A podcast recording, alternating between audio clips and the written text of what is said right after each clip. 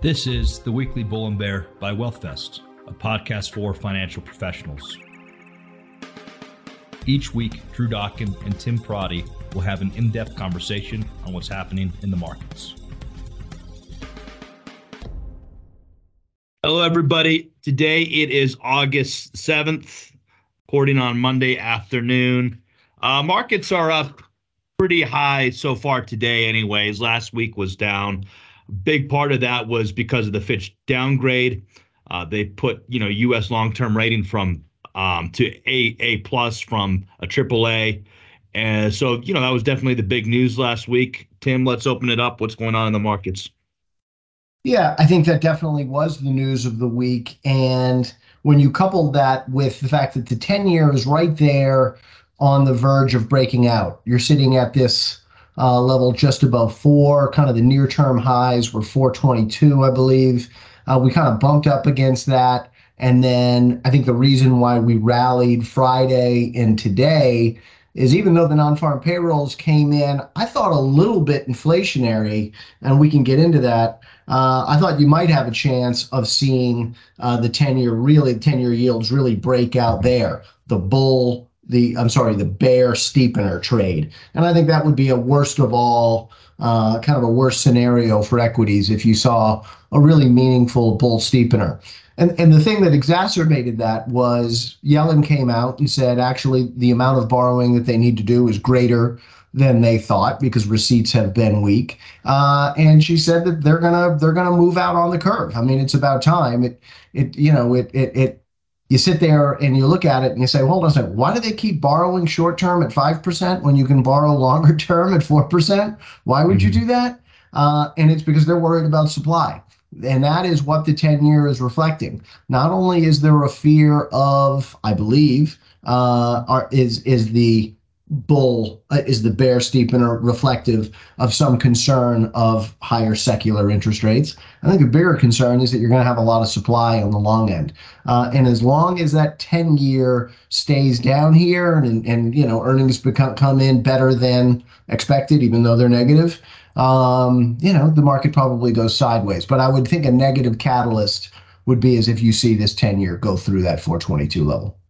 For me, it was kind of uh, very reminiscent of 2011. I mean, at that time, President Barack Obama more or less argued this isn't the base case for the U.S. economy. We saw Yellen say the same thing, and we saw, you know, Jamie Dimon at uh, J.P. Morgan say something similar. But it is what it is. Um, was really, you know, the takeaway. Uh, curious. I mean, it's rem- a lot of it's just policy paralysis, and then obviously running up a lot of debt. Something you talked about um, this week, you know, in terms of the deficit myth and, and yeah. your thoughts on modern monetary policy. So let's kind of yeah. have that broader discussion. Is it big part, I'm sure, policy paralysis. Another big part is just the government running up debts, um, you know. Yeah, I mean, there's no question what Fitch's concern was. Uh, mm-hmm. Fitch's concern and uh, is that you do have policy paralysis and you do have um, you have extremism on both sides. It's it's it's Ray Dalio talks about all this all the time, right? That we are running into a situation where we have these much higher structural deficits. By the way, at a time when in, when unemployment is at 3.5 percent, when employment gets these this low, deficits should, should be much lower. What happens when you get to max uh, unemployment? When you get to max employment, that tends to be followed by a recession. Uh, and when we look at the CBO scores uh, for what they expect deficits to look like in the out years, that's assuming uh, inflation, real uh, inflation, I'm sorry, growth reaccelerates to kind of that 90s, 2000s, three, three and a half, four percent pace. That ain't going to happen.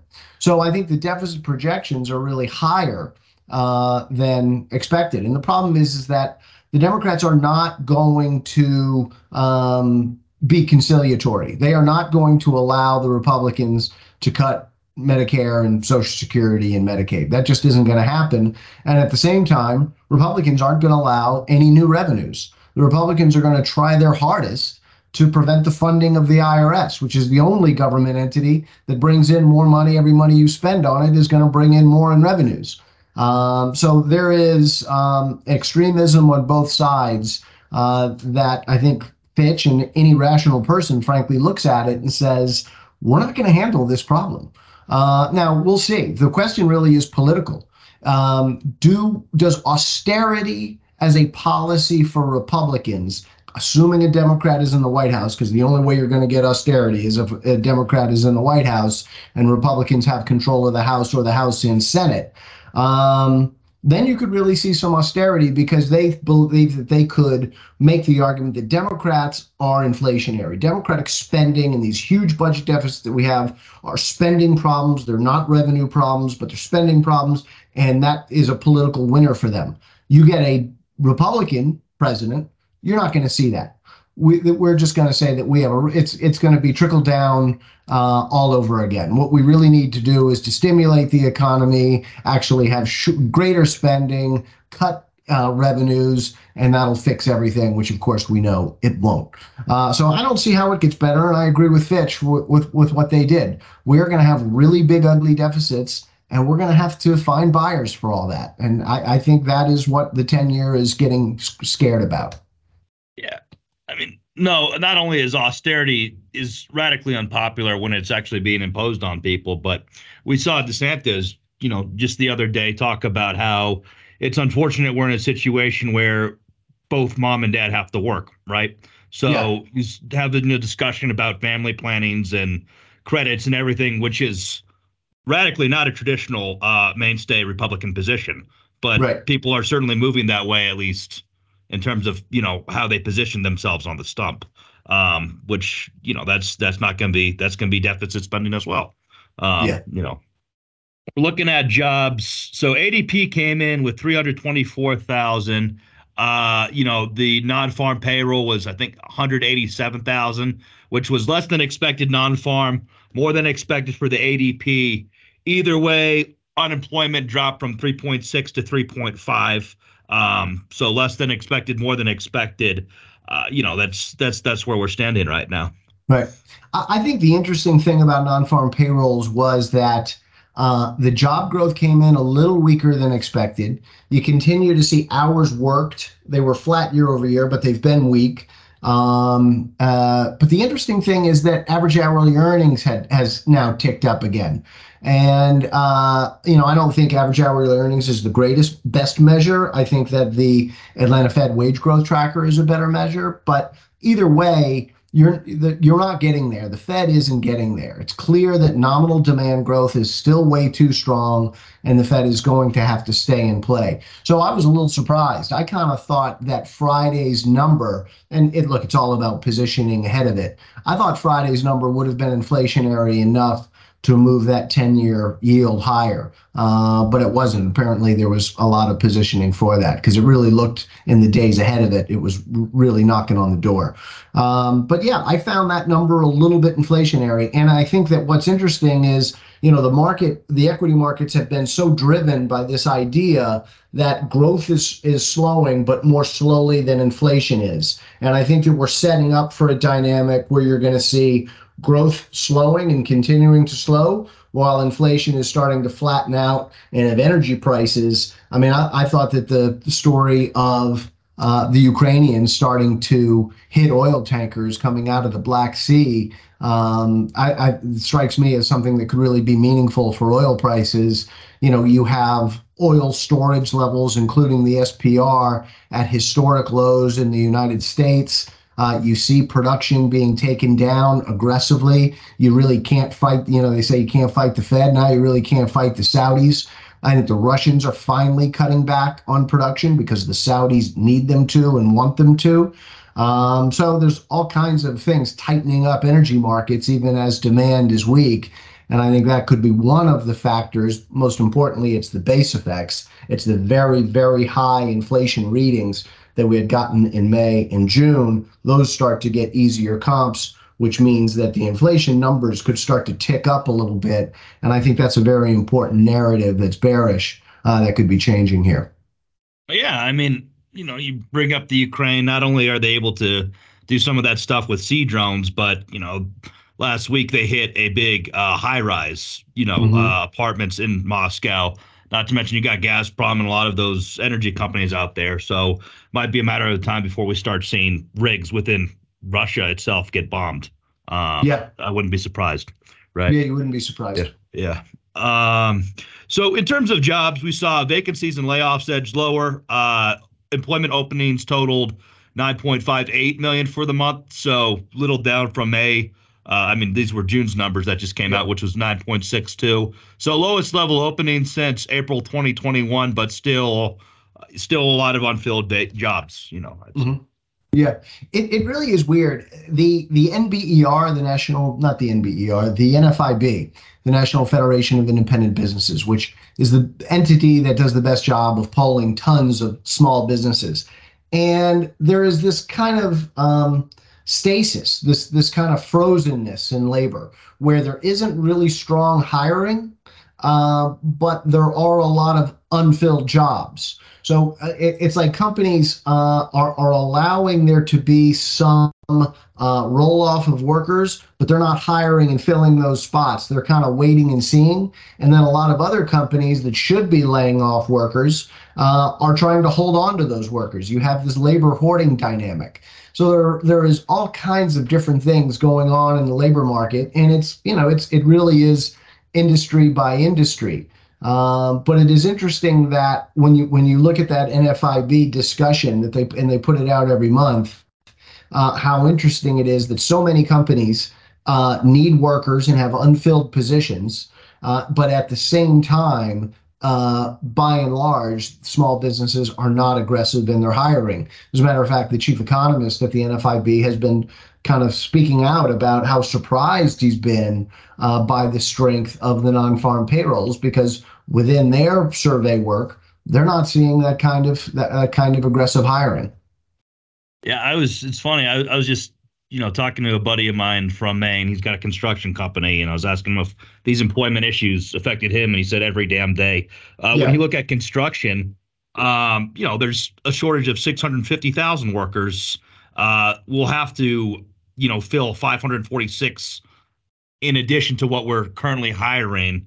Yeah. And you know, this is a time where construction is paying 80% more than the yeah. average non-farm payroll. So construction work is, you know, in terms of labor is being highly, highly compensated. Um, yeah. You know, these days. That's yeah. like in the oil patch too. I mean, yeah. it's the same thing. I mean, people talk about uh, that, you know, every well that you drill now, there's some real inflation uh, on the labor side and just finding people is a battle. Yeah, you you find somebody who has a business that's got a lot of blue collar labor in it, and you're going to find people who can't find workers. Mm-hmm. It's it's the waste management CEO who said, "I can find all the MBAs I need for 80 and 100 grand a year, but if I need somebody to oversee a driver's crew who knows what he's doing uh, for the same amount of money, I can't find that person."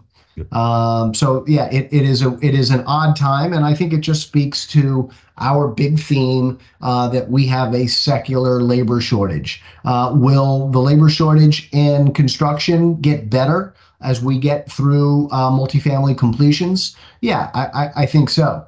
Um, but um, you know, you still have this huge demand in construction manufacturing um, that you know is being driven by so much of the fiscal stimulus by by the IRA and by the CHIPS Act. And you saw that some companies are are delaying uh, the completion of some of these facilities because either they anticipate they won't have the workers to fill the jobs once the facility is done, or they can't find the workers to just get the facility built in the first place. It's it's it's an interesting time. You know, the average of GDP and GDI is barely positive and yet we have three and a half percent unemployment with five six percent wage growth. Uh, I think it speaks to the long-term secular issue uh, of a worker shortage that isn't going away outside of recessions. No, and and you know more to the point that the recent fact that came out that we're at 84% peak employment. So you're not going to find tens of millions of 20 somethings, 30 somethings, even 40 somethings to fill any of these roles. No, we're pulling anybody and everybody into the yeah. labor uh, into the labor force. Um, yeah. it, it's it's it, it's interesting, um, and, and, yet you can't find people. But we'll see. There's also been some fiscal dominance here. There's been a lot of fiscal stimulus that has offset so much of the monetary stimulus, and I think that we are you're starting to get late in the game, at least uh, at least on the housing side. I think uh, in terms of uh, I, I got to think that residential construction will will start shedding jobs uh, before too long, especially if the 10 year stays up here and mortgage rates stay up above 7%. Good. Um, well, anything we overlooked, you think, this week, Tim? you know, the data out of China just keeps getting. I, I, feel like we conclude this way every week, where China keeps looking kind of scarier. Yeah. Uh, but you really are seeing uh, the stress of the housing implosion. And I do think that the housing implosion is inexorable uh, in China. So, as much as I am a long term commodity bull, uh, oil, copper, everything else, basically. Uh, if you're going to have a long, slow, difficult recession and a balance sheet recession where people just refuse to spend, where consumers just don't have confidence and don't feel like spending, uh, those can go for a long time. So I think that you, you are going to have uh, a real lack of demand out of China. And I think it continues for a long time where maybe they are not trying to push on a string. You know, people keep expecting more stimulus. Why isn't there more stimulus? Maybe they just realize the situation that they're in, uh, and and in with and they're not going to be able to put a bottom in this real estate market, and maybe they feel like, hey, we just got to take our pain on this thing. We got to get prices to a level where you actually find natural buyers as opposed to speculators for people who are going to live in all these these buildings in these tier two and tier three cities. So and, and it really is starting to affect local government uh, revenues and balance sheets. Uh, and I think that's kind of the next leg of the stool here that keeps China really weak here for a long time. Well, thanks for your time today, Tim, and uh, for all listeners and subscribers. Uh, thank you as well. We'll be back next week, and we're out. The information covered and posted represents the views and opinions of the host and does not necessarily represent the views or opinions of WealthVest. The mere appearance of content on the site does not constitute an endorsement by WealthVest. The content has been made available for informational and educational purposes only. WealthVest does not make any representation or warranties with respect to the accuracy, applicability, fitness, or completeness of the contents. WealthVest does not warrant the performance, effectiveness, or applicability of any sites listed or linked to any of the contents. The content is not intended to be a substitute for professional investing advice. Always seek the advice of your financial advisor or other qualified financial service provider with any questions you may have regarding your investment planning. Investment and investing involves risk, including possible loss of principal.